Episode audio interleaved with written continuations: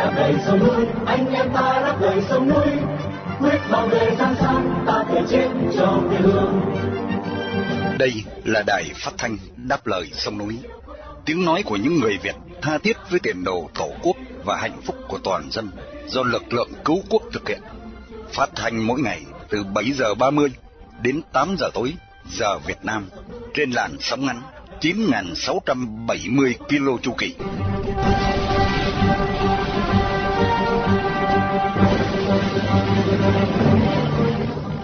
Hải Sơn xin kính chào quý thính giả trong buổi phát thanh hôm nay thứ Bảy ngày 11 tháng 11 năm 2023 và là buổi phát thanh lần thứ 4564 của Đài Đáp Lời Sông Núi. Trong phần tin tức chúng tôi có những tin chính sau đây. Chủ tịch nước Võ Văn Thưởng sắp đi Mỹ dự hội nghị thượng đỉnh APEC. Việt Nam lại tăng giá điện. Con trai giám đốc nhà xe thành bưởi bị bắt. Đàm phán thả con tin Israel. Chi tiết các bản tin nêu trên sẽ được Mỹ Linh và Đồng Tâm gửi đến quý thính mở đầu chương trình. Sau đó qua chuyên mục Thế giới tuần qua, Thạc sĩ Phạm Văn Nam sẽ đúc kết một vài sự kiện quan trọng xảy ra trong tuần.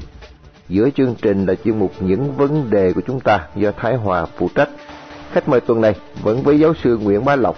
Cả hai sẽ tiếp tục bàn về nền kinh tế của Trung Cộng đã bắt đầu đi xuống, thậm chí đang gặp rất nhiều khủng hoảng. Và như thường lệ thưa quý vị, chương trình sẽ được kết thúc với chuyên mục Danh nhân nước Việt. Đặc biệt buổi phát thanh hôm nay đi vinh danh ông Vương Tấn Sơn, một người Việt yêu nước đang bị giam cầm trong ngục tù cộng sản.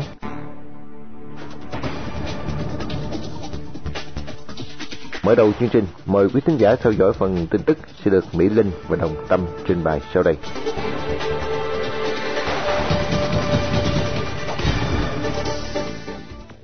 Công ngôn nhân Bộ Ngoại giao Việt Nam loan tin, ông Võ Văn Thưởng, Chủ tịch Nhà nước Cộng sản Việt Nam, sẽ tới Mỹ vào ngày 14 tháng 11 trong chuyến công du 4 ngày để tham dự thượng đỉnh APEC ở San Francisco, cũng như có các hoạt động song phương với Mỹ.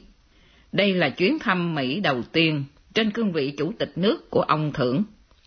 Dự kiến ông Thưởng sẽ tham dự hội nghị cấp cao APEC, đối thoại giữa các nhà lãnh đạo APEC và Hội đồng Tư vấn Kinh doanh APEC, phát biểu tại Hội nghị Thượng đỉnh Doanh nghiệp APEC và tiếp xúc song phương với các lãnh đạo các nước bên lề hội nghị. Hiện chưa rõ liệu ông Thưởng có tiếp xúc song phương với ông Biden và ông Tập Cận Bình bên lề hội nghị hay không. Chuyến đi của ông Thưởng diễn ra trong bối cảnh Mỹ và Việt Nam vừa nâng cấp quan hệ lên mức cao nhất, là đối tác chiến lược toàn diện vào tháng 9 vừa qua, nhân chuyến thăm của Tổng thống Joe Biden tới Việt Nam. Tập đoàn Điện lực Việt Nam EVN đã ra quyết định tăng giá bán lẻ thêm 4,5% lên hơn 2.000 đồng một kWh bắt đầu từ ngày 9 tháng 11 2023. Như vậy, giá điện từ mức 1.920,3 đồng lên mức giá mới là 2.006,79 đồng một kWh, chưa bao gồm VAT. Giá bán lẻ điện bình quân tăng thêm 86,41 đồng một kWh. Đây là lần thứ hai EVN tăng giá điện kể từ tháng 5 2023. Việc tự ý hoặc đề xuất tăng giá điện là để cõng các khoản lỗ của EVN dù gặp những phản ứng dữ dội từ người dân. Năm 2022, EVN được cho là lỗ hơn 26.000 tỷ đồng sau khi tiết giảm các chi phí trên 10.000 tỷ đồng. Trong báo cáo gần đây của Bộ Kế hoạch và Đầu tư, khoản lỗ của EVN tăng thêm khoảng 28.000 tỷ đồng trong 8 tháng. Việc tăng giá điện tùy tiện trong bối cảnh hàng loạt doanh nghiệp lớn và nhỏ bị phá sản, hàng trăm ngàn người mất việc làm khiến đời sống người dân càng thêm điêu đứng. Ngày 10 tháng 11, cơ quan công an huyện Định Quán, tỉnh Đồng Nai đã ra quyết định khởi tố bị can, lệnh bắt tạm giam đối với ông Lê Dương về hành vi cáo buộc điều động người không đủ điều kiện điều khiển phương tiện tham gia giao thông đường bộ. Ông Lê Dương 32 tuổi, phó giám đốc và là con trai của ông Lê Đức Thành, giám đốc công ty thương nghiệp hữu hạn Thành Bưởi.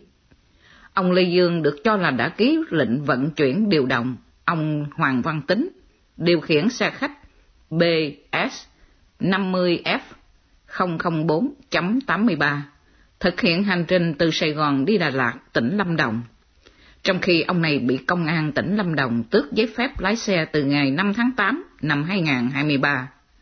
Khi lưu thông trên quốc lộ 20, đoạn qua huyện Định Quán, tỉnh Đồng Nai, xe khách do ông Tính điều khiển đã gây tai nạn, làm 5 người chết, 4 người bị thương.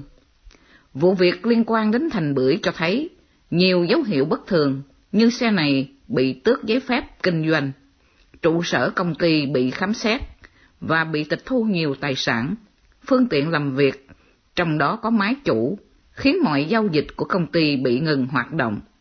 Thành Bưởi là một trong những doanh nghiệp nằm trong chiến dịch đánh tư sản giữa thời bình mà nhà cầm quyền đang thực hiện.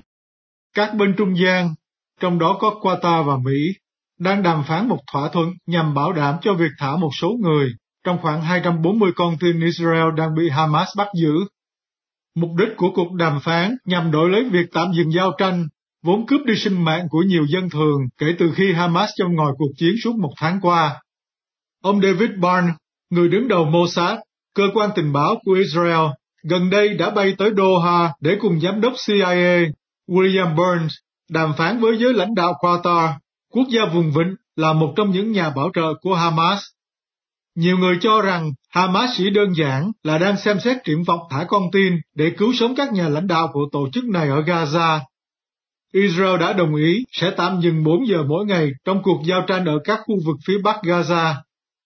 Theo Liên Hiệp Quốc, hàng chục ngàn người Palestine đã trốn thoát về phía nam thông qua một tuyến đường sơ tán.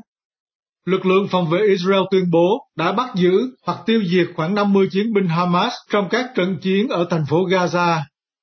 Trước đó, họ đã giành quyền kiểm soát một căn cứ quan trọng của Hamas ở gần Jabalia, phía bắc Gaza, sau trận chiến kéo dài 10 tiếng.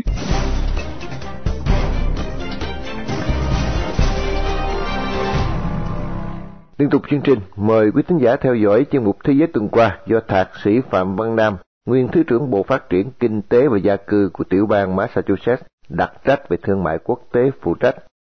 Xin ờ, kính chào Thạc sĩ Phạm Văn Nam.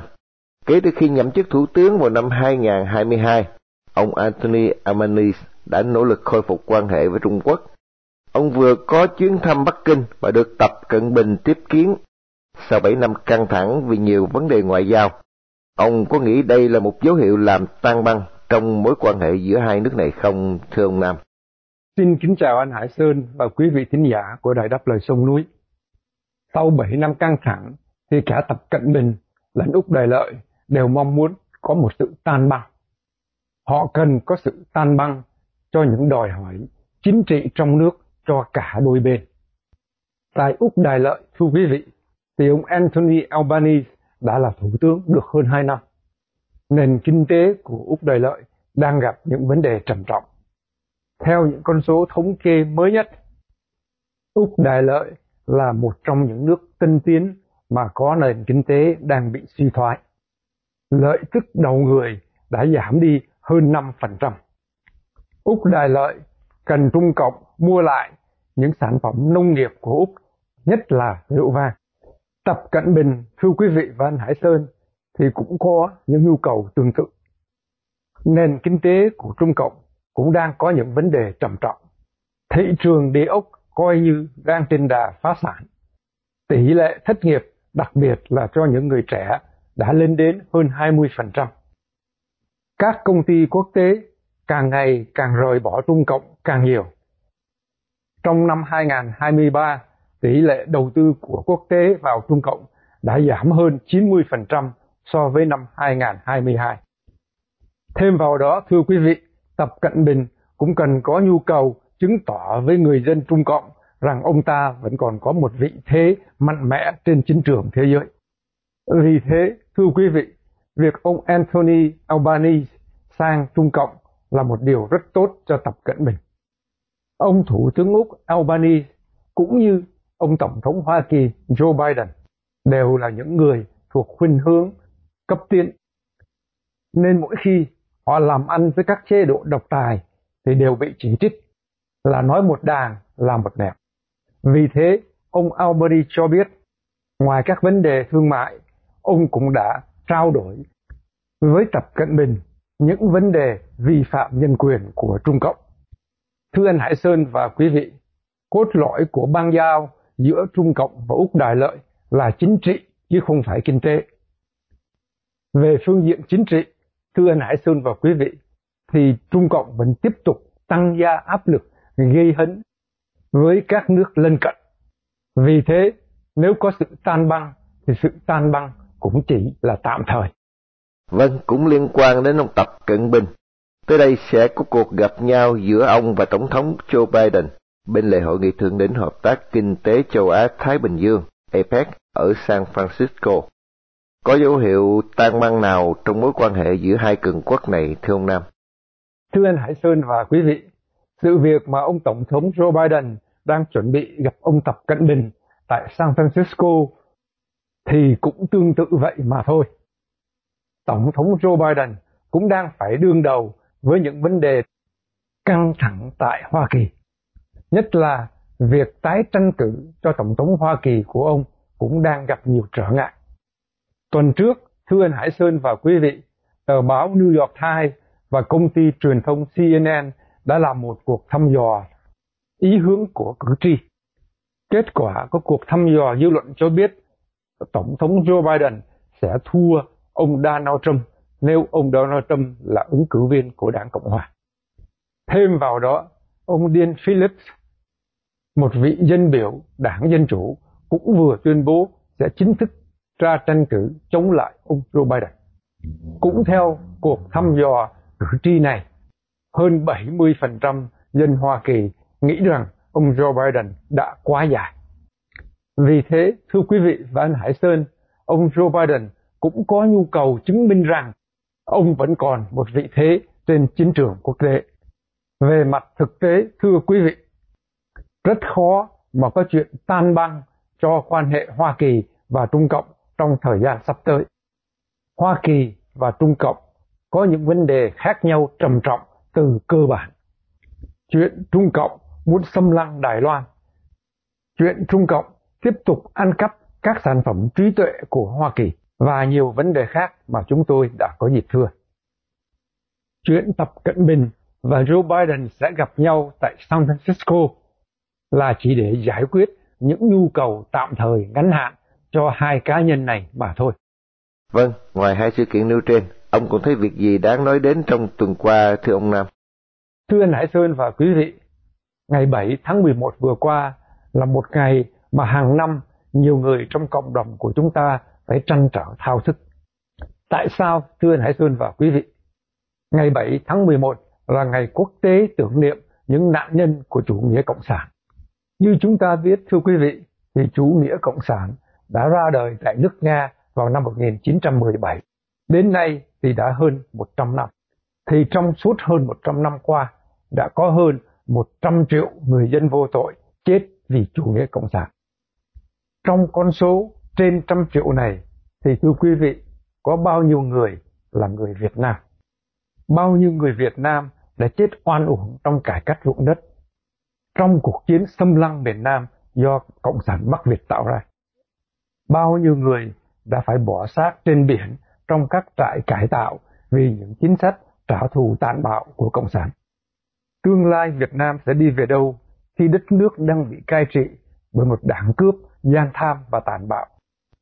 Thưa anh Hải Sơn và quý vị, đó cũng là một điều mà cá nhân chúng tôi đã phải suy nghĩ trong tuần lễ vừa qua. Vâng, rất cảm ơn Thạc sĩ Phạm Văn Nam đã dành thời giờ đúc kết một số diễn biến nóng nhất trong tuần qua để gửi đến thính giả đáp lời sông núi. Mong được gặp lại tuần sau cũng trên chuyên mục này. Xin kính chào ông ạ. Một cánh tay đưa lên, hàng ngàn cánh tay đưa lên, hàng vạn cánh tay đưa lên, quyết đấu tranh cho một nền hòa bình công chính, đập phá tan mêu toan, đầu hàng cái quân xâm lăng, hòa bình phải trong bình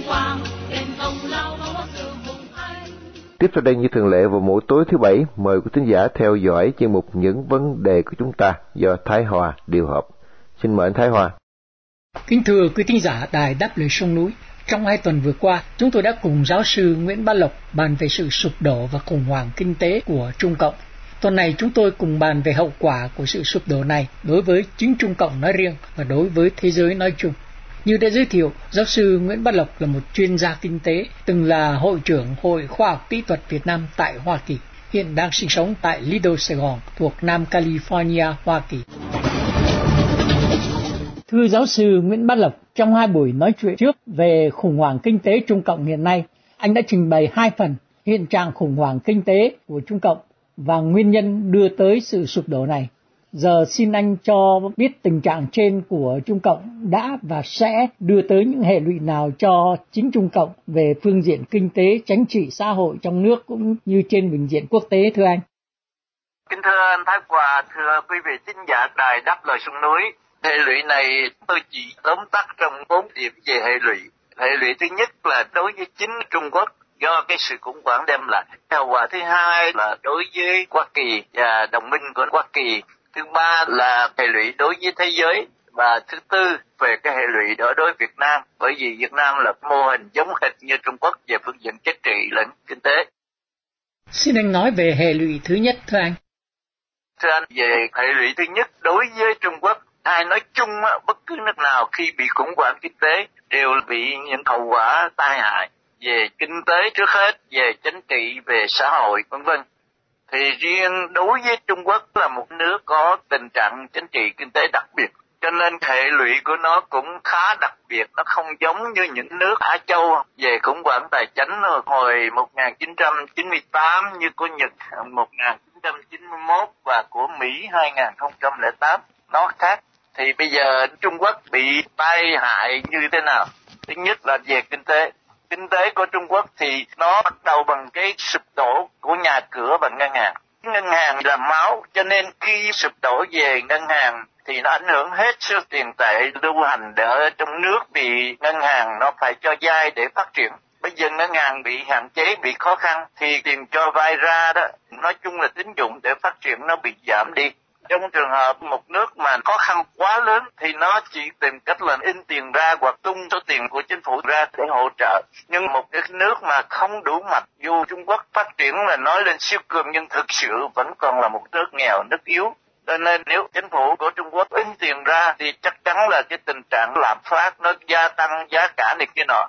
Nhưng một điều đặc biệt về kinh tế Trung Quốc đó, trong 3 tháng nay các nhà báo về kinh tế, đặc biệt nói là vừa lạm phát mà vừa là giảm phát. Đó là một trường hợp ít xảy ra tại nhiều nước bởi vì lạm phát là do chính phủ phải bơm tiền ra, bây giờ bỏ quốc danh nó thằng nào cũng đòi phải xin tiền thêm để cứu trợ, để nguy, để khó khăn là sản xuất giờ yếu, xuất cảng yếu, đầu tư ngoại quốc giảm đi, cho nên nó phải xin tiền để hỗ trợ, nhất là quốc danh phải hỗ trợ cho nó. Thành ra chính phủ phải bơm tiền ra cho nó. Thì bơm tiền ra trên nguyên tắc là lạm phát. Nhưng mà ở Trung Quốc bây giờ nó có tình trạng một phần lạm phát, một phần là giảm phát. Giảm phát có nghĩa là cái mãi lực dân chúng nó giảm hàng hóa đó giá cả không tăng nhưng mà dân chúng không có tiền để mua.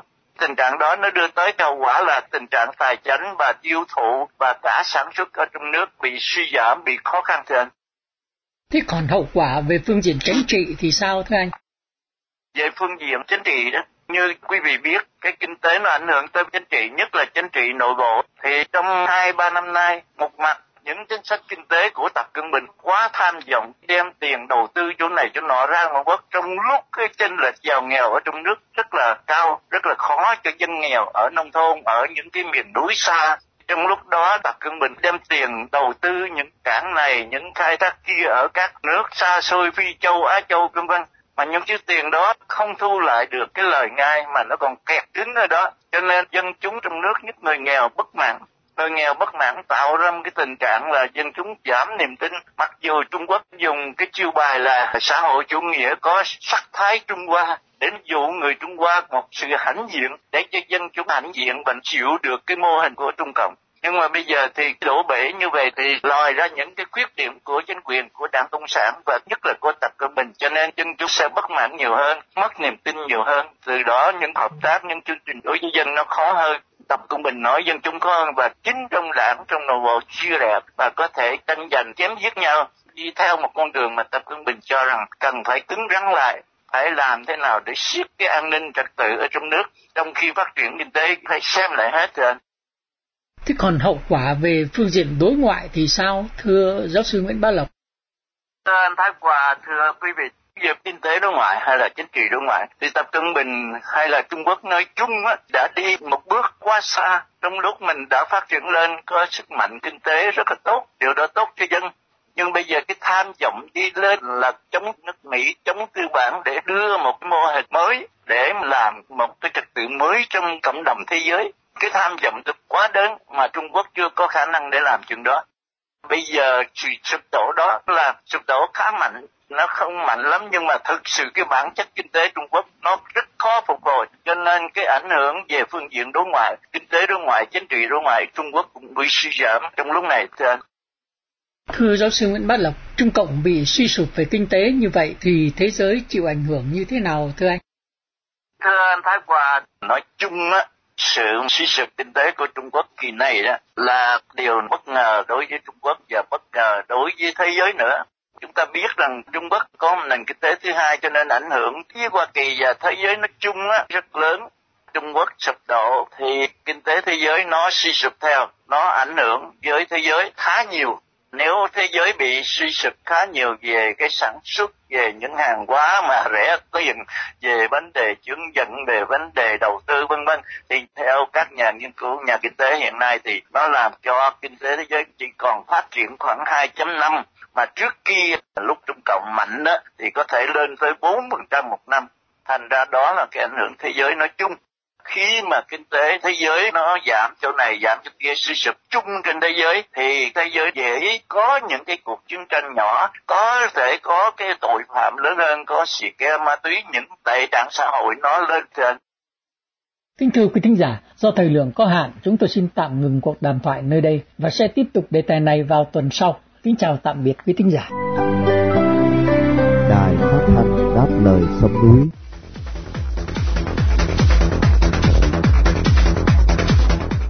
Kính thưa quý thính giả, sau khi thực dân Pháp xâm chiếm Việt Nam, rất nhiều người yêu nước đã tham gia kháng chiến giành độc lập cho nước nhà. Một người xuất thân trong chốn nhung lụa, nhưng cả đời tận hiến cho sự nghiệp cứu nước thoát vòng Pháp thuộc. Ông buôn ba khắp bể Á trời Âu, tuy việc không thành, nhưng lòng không ân hận khi chọn con đường này. Qua chương mục danh nhân nước Việt tuần này, chúng tôi xin gửi đến quý thính giả bài Kỳ Ngoại Hầu Cường Đế của Việt Thái qua giọng đọc của Minh Nguyệt để kết thúc chương trình phát thanh tối hôm nay.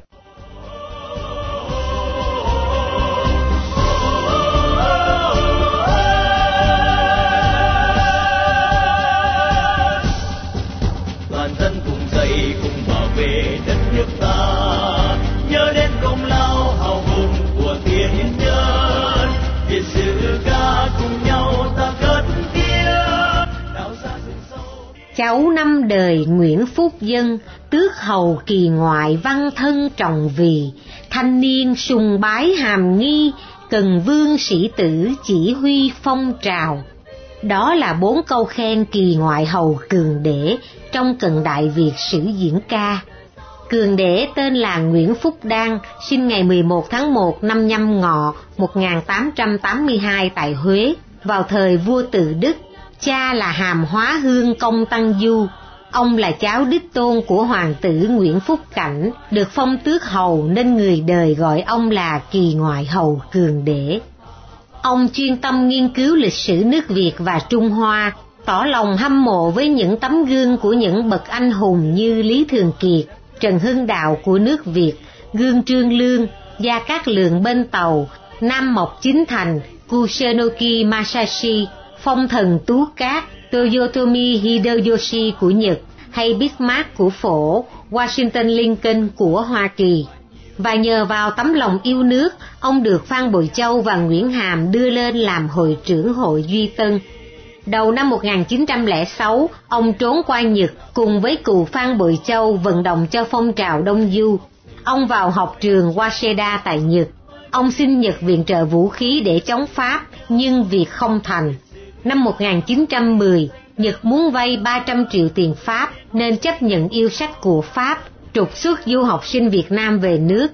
Ông phải rời Nhật lưu lạc sang Sim, Âu Châu và Trung Hoa. Năm 1912, ông làm hội trưởng Việt Nam quan phục hội ở Quảng Châu.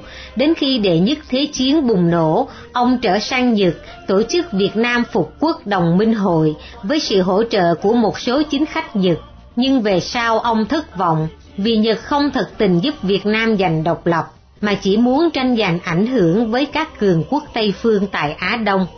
Vào năm 1940, tại Việt Nam có nhiều người đứng lên tranh đấu giành độc lập cho dân tộc, sáng lập và hình thành phong trào cường đế, những người yêu nước này gồm Thường thư Bộ Lại Ngô Đình Diệm, bác sĩ Nguyễn Xuân Chữ, bác sĩ Lê Toàn, Vũ Đình Di, kỹ sư Vũ Văn An. Năm 1945, Nhật đảo chính Pháp thành công tại Đông Dương, nhưng không đưa ông lên nắm chính quyền, nên phong trào Đông Du suy tàn. Năm 1951, ông qua đời tại Tokyo, Nhật Bản vì ung thư gan, hưởng thọ 69 tuổi. Tên ông được đặt cho trường học và đường phố tại Việt Nam. Có thể nói, ít có người Việt nào không biết đến cụ Phan Bồi Châu, Phan Chu Trinh, kỳ ngoại hầu cường để. Những chí sĩ trọn đời cống hiến tâm huyết cho cuộc kháng chiến chống Pháp và dựng lại nền tự chủ cho dân tộc 15 năm cuối đời, cụ Phan Bồi Châu vẫn giữ tròn phẩm cách và không ngừng động viên tinh thần yêu nước bằng văn thơ. Còn cụ Phan chiêu Trinh năm cuối đời, tuy bị bệnh nhưng cụ vẫn cố gắng diễn thuyết thêm hai đề tài, đạo đức và luân lý Đông Tây, quân trị chủ nghĩa và dân trị chủ nghĩa. Hai bài này có tác động lớn đến thế hệ trẻ tại Sài Gòn sau chủ trương khai dân trí chứng dân khí hầu dân sinh mà cụ đã đề ra. Riêng cụ cường để, thay vì hưởng thụ đời sống nhung lụa, cụ phải bôn ba khắp bể Á trời Âu, tận hiến cuộc đời mình cho sự nghiệp cứu nước, thoát vòng lệ thuộc ngoài bang. Nhưng do vận mệnh đất nước điêu linh, khiến các cụ không đạt thành tâm nguyện, nhưng người Việt khắp nơi đều công nhận rằng các cụ là những tinh hoa của đất nước đã chứng minh cho thế giới thấy dân tộc Việt không hèn yếu và nhu nhược. Những việc làm của các cụ xứng đáng được giới trẻ noi gương, tranh đấu bằng tinh thần bất khuất và truyền thống chống ngoại xâm. Các cụ có tinh thần ái quốc nên luôn tự hào mình là con rồng cháu tiên, không bao giờ khuất phục bạo lực và cường quyền. Điều an ủi là tên tuổi của các cụ đã đi vào lịch sử và trong lòng con dân Việt của hôm qua, hôm nay và mãi mãi về sau. Là con cháu của một bậc tiền bối có tài năng lỗi lạc như các cụ, chúng ta có thể khoanh tay làm ngơ, đứng nhìn Việt Nam đang lún sâu vào vùng lầy suy thoái và sẽ trở thành một quận huyện của Tàu Còng hay không? Câu trả lời xin dành cho những người Việt còn tha thiết đến vận mệnh của đất nước và hạnh phúc của toàn dân. nơi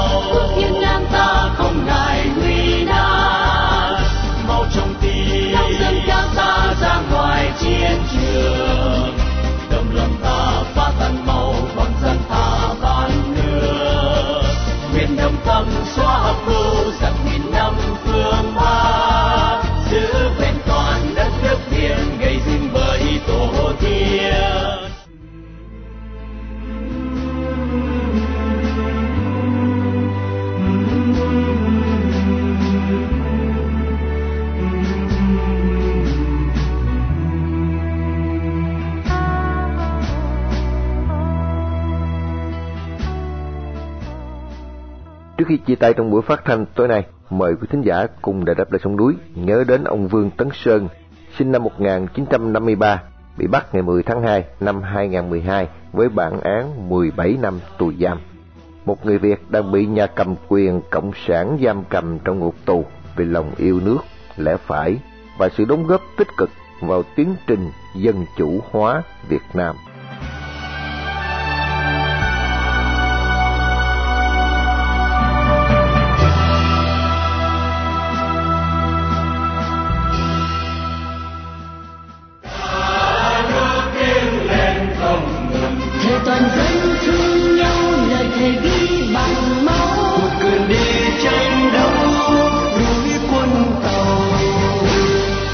Chương trình phát thanh đáp lời sông núi hôm nay đến đây là chấm dứt. Hẹn gặp lại quý thính giả trong chương trình tối mai vào lúc 7 giờ 30.